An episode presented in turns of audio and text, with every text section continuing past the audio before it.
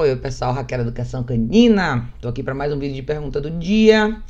Mais uma vez pra gente falar sobre essa questão de brigas de cães da mesma casa, tá, gente? Como sempre eu falo para vocês que esse é um assunto que me preocupa demais, não é à toa, vocês vão ver por quê. Tá? A pergunta que eu vou responder hoje é da Fran. A Fran deixou a pergunta aqui, que é o seguinte. Ela falou: Olá, boa noite. Hoje aconteceu uma situação muito triste na minha casa. Minhas duas cachorras, uma de porte grande, mistura de pitbull com boxer, a Chitara, e outra vira-lata de porte médio, a Tica. E após cinco anos de convívio, acabaram brigando. A Tica sempre quis demonstrar liderança em cima da Chitara, rosnando e até avançando, mas a Chitara nunca reagiu a isso. Recentemente adotamos um novo bebê e a Chitara o recebeu muito bem.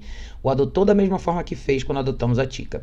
Porém, a Tica sempre demonstrou incômodo quanto ao bebê, principalmente quando ela percebia que estávamos observando. Fora isso, quando ela está sozinha com ele, eles se dão super bem. E hoje, por motivos que não entendemos, as duas brigaram. Após separarmos, notamos que a Chitara maior ficou bem mais machucada, enquanto que a Tica sofreu apenas um arranhão. Separamos por um tempo, então decidimos aproximar novamente. A Chitara recebeu a Tica muito de boa, mas eu percebi um comportamento da menor, na menor de quem estava querendo confusão outra vez e decidimos mantê-las separadas. Algumas horas depois, resolvemos tentar novamente essa aproximação e novamente a Tica atacou a Chitara. Dessa vez, apenas a Chitara saiu machucada. Após assistir alguns vídeos, notei que a Chitara apenas imobilizava a Tica, enquanto que a Tica estava indo com agressividade para machucar. E gostaria de saber como fazer com que elas possam se dar bem novamente. As duas estão juntas há cinco anos a Chitara criou a Tica e gostaria de entender o motivo dessa raiva. Fran, querida, obrigada por mandar sua pergunta, tá? É, novamente, eu vou deixar claro para vocês aqui o que. O que, que aconteceu com você, Fran? Na, na, na, dinâmica entre essas duas cachorras, é basicamente o que acontece entre, em todas as casas que eu vejo chegar nesse ponto. Às vezes a gente não entende, né? São cinco anos de convívio mas você mesma já descreveu que ao longo dos anos existia um desafio entre as duas. Uma se colocava numa posição mais dominadora em relação à outra e a outra até um certo ponto cedia. Tudo isso, desde o início, já era um sinal de que a bomba estava para explodir. Tudo isso já era um sinal de quê? De que as coisas estão instáveis, alguém precisava intervir. Novamente, esse é um, mais um dos motivos pelos quais eu não, não gosto de deixar de criar cães juntos sem supervisão, tá? Especialmente fêmeas. Sem querer estereotipar, mas já potencializando um pouco o lado das meninas. É, fêmeas têm personalidade mais forte e as brigas de fêmeas tendem a ser pior que brigas entre machos. Mas enfim, isso pode acontecer com dois machos do mesmo jeito. Aonde eu quero chegar? Provavelmente você focou na interação entre as duas. Provavelmente essa segunda cachorra, quando chegou, você falou que uma criou a outra. Eu nunca gostei desse conceito. Eu nunca gostei do conceito de deixar um cachorro mais velho criar um mais novo. Eu nunca gostei do conceito de deixar um cachorro mais velho tomar conta do mais novo. O cachorro mais velho ser o responsável pelo mais novo e olha lá. Eu sei que as pessoas não entendem muito esse conceito. Elas tendem a ver isso, de novo, com o coração. Que, é, que coisa linda, elas se gostam, elas estão se lambendo, elas estão se cuidando. Mas a gente esquece de um fator primordial cães são predadores.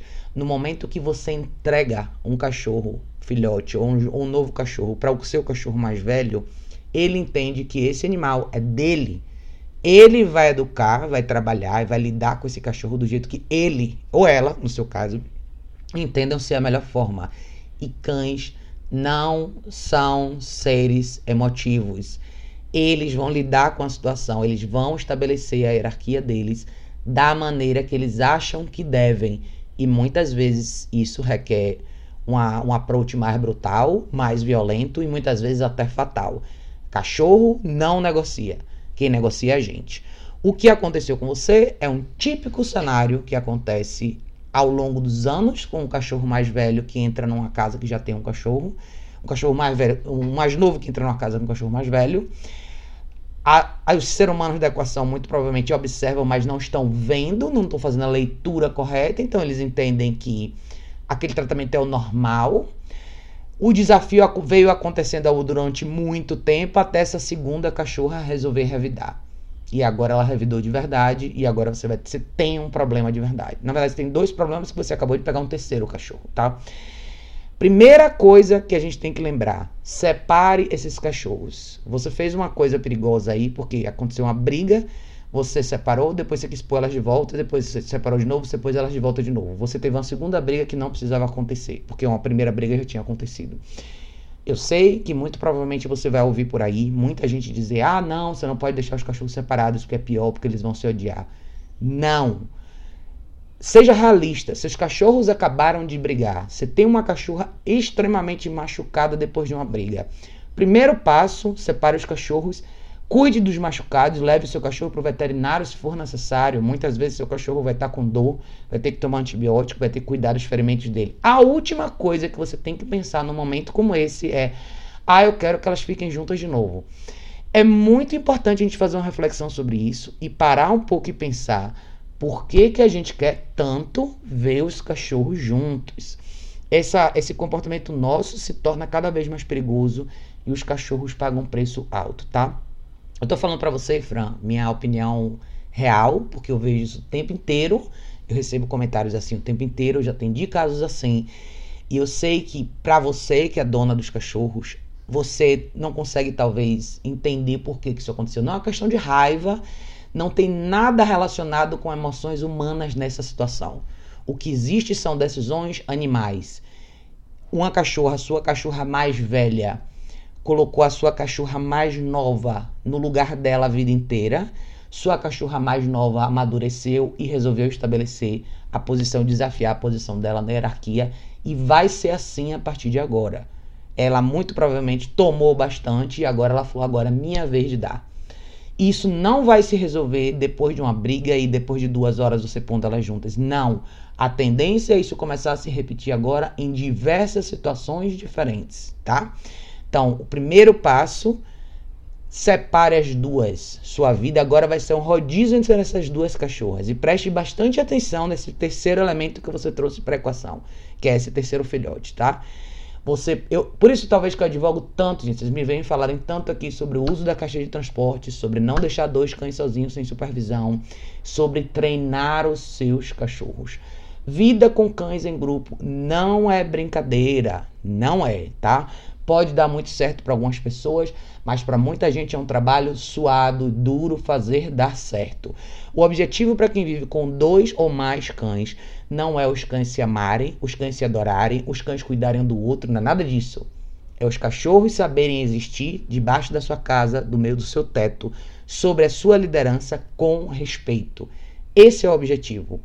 Eu posso viver o resto da vida com dois ou três cães que nunca vão brincar um com o outro, mas eu quero que eles saibam se respeitar. Para você ter cães que vão estar no mesmo ambiente com você, é eventualmente soltos, sem equipamento nenhum, esses cachorros têm que estar 150% sob o seu comando verbal. Se você não chegou lá, volte 10 passos para trás e comece do zero com esses dois cachorros. É muito sério isso. Sério demais, tá, gente? Eu, eu, eu falo isso porque, como eu sempre falo para vocês, é muita gente com esse mesmo problema. Isso é muito mais comum do que vocês imaginam. Isso, infelizmente, hoje não é mais a na exceção, isso hoje está se tornando regra. Jamais deixe seus cachorros se machucarem se você não tem certeza, se você não pode garantir uma convivência saudável entre dois cães. Nessa situação que você passou, quando elas brigaram depois de um tempo você resolveu pôr elas juntas de volta, nunca parta do princípio que não vai acontecer de novo. Nunca parta do princípio que foi só um episódio que não vai se repetir. Muito provavelmente vai se repetir.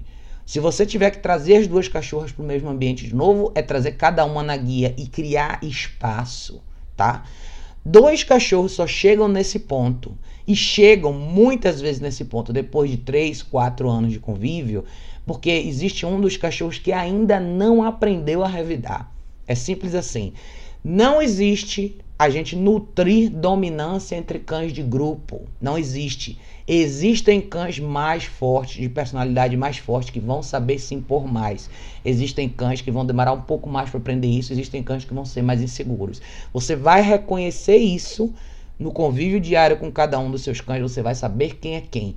Mas na prática é você a única pessoa que pode estabelecer esse pé no chão, essa dominância na relação de grupo. Nenhum dos outros cães pode, tá? Eu sempre vivi com um grupo de cães, eu sempre reconheci quem eram os meus cães de personalidade mais forte, mas eu nunca permiti que eles materializassem esse poder dentro do grupo. Jamais. Todos estão embaixo da minha liderança. Não interessa a personalidade de quem é. Todos eles estão embaixo de mim. Nenhum, é, não é permitido para nenhum deles desafiar o outro. O que você precisa aprender e que todo mundo precisa aprender, talvez com mais clareza, é leitura de linguagem corporal para cães, tá? Observe mais como os cães se comunicam. As brigas não acontecem por acaso. Os desafios eles começam com um olhar, com a modificação de postura facial, com o rabo para cima, com a orelha para cima, com o corpo um pouco mais tenso. Muita gente perde esses sinais. Muita gente. Então, de repente, a briga acontece e você não sabe quando que surgiu. Mas é, as coisas começam bem devagarzinho. Seria muito interessante saber um pouco sobre a sua relação com esses cachorros. É você, é, tem mais gente na família, como que você lida com esses cachorros no dia a dia? Qual a dinâmica deles todos os dias? Quais são os hábitos que você tem com esses cachorros? Esses cachorros estão em casa, estão fora de casa, você caminha, você treina, o que, é que você faz com eles todos os dias? E o mais importante, como você é como ser humano, como é que você se coloca dentro dessa relação? Você é uma pessoa mais suave, mais emotiva, ou você é uma pessoa que lida bem com a questão da disciplina. Porque isso, mais do que nunca, agora vai ser o seu salva-vida, tá? Você vai ter que dar um 360 na sua relação com esses cachorros se você realmente quiser manter esse grupo com você, tá? A regra agora é separe esse grupo e chame ajuda profissional, presencial, de verdade, tá? É muito importante que um profissional te conheça pessoalmente, sente, converse com você que entenda quem são esses cachorros, entenda direitinho como está a sua rotina e comece a trabalhar daí. De novo, o objetivo aqui, a partir desse momento que você está agora, Fran, o objetivo não é esses cachorros viverem juntos e se darem bem. O conceito de dois cães que se dão bem é muito nebuloso, eu acho, na cabeça das pessoas, tá? Dois cães que se dão bem não são necessariamente dois cães que rolam e brincam o dia inteiro, não são necessariamente dois cães que dormem juntos, não são cães que brincam juntos. Cães que se dão bem são cães que se respeitam. Esse é o ponto mais importante para todo mundo entender. Eu acho que a ideia da brincadeira e da interação Infelizmente ainda é muito vendida, existe um marketing muito grande por trás disso, mas esse conceito, na maioria das vezes, é fatal para os cães, tá? Vale muito mais o que realmente faz dois cães se darem bem é cada um deles respeitar o limite do outro. E muitas vezes, dois cães que se dão bem são cães que interagem muito pouco entre eles. E isso é muito difícil para as pessoas entenderem. As pessoas imaginam que se existem dois cães no mesmo ambiente, que está cada um deitado do seu lado, cada um fazendo sua coisa, é porque os cães não se gostam. Pelo contrário, tá? Pelo contrário. Cães que se respeitam são cães que têm uma vida longa juntos. Cães que estão sempre um em cima do outro, muito provavelmente são um vulcão prestes a entrar em erupção. Então pense direitinho sobre isso, tá, Fran? Vale tudo que eu sempre falo na questão de treinamento aqui, que eu mostro. Muito treinar, você teria que zerar esses cachorros do zero, criar uma relação de liderança, trabalhar as coisas básicas com esses cachorros, que é caminhar na guia, caminhar na guia sem distração, plays com duração e distração, os cães voltarem para você, os cães saberem deitar e ficar mais tempo, cão, cão soltar as coisas, enfim, todas as coisas básicas de treinamento. Nessas perguntas eu não estou focando tanto em que tipo de treinamento cada cachorro vai fazer, mas é muito mais na mudança de chave do estilo de vida e na disposição que cada um de vocês tem de realmente começar a treinar seus cachorros. Treinar cachorro de novo, vou falar isso mais uma vez.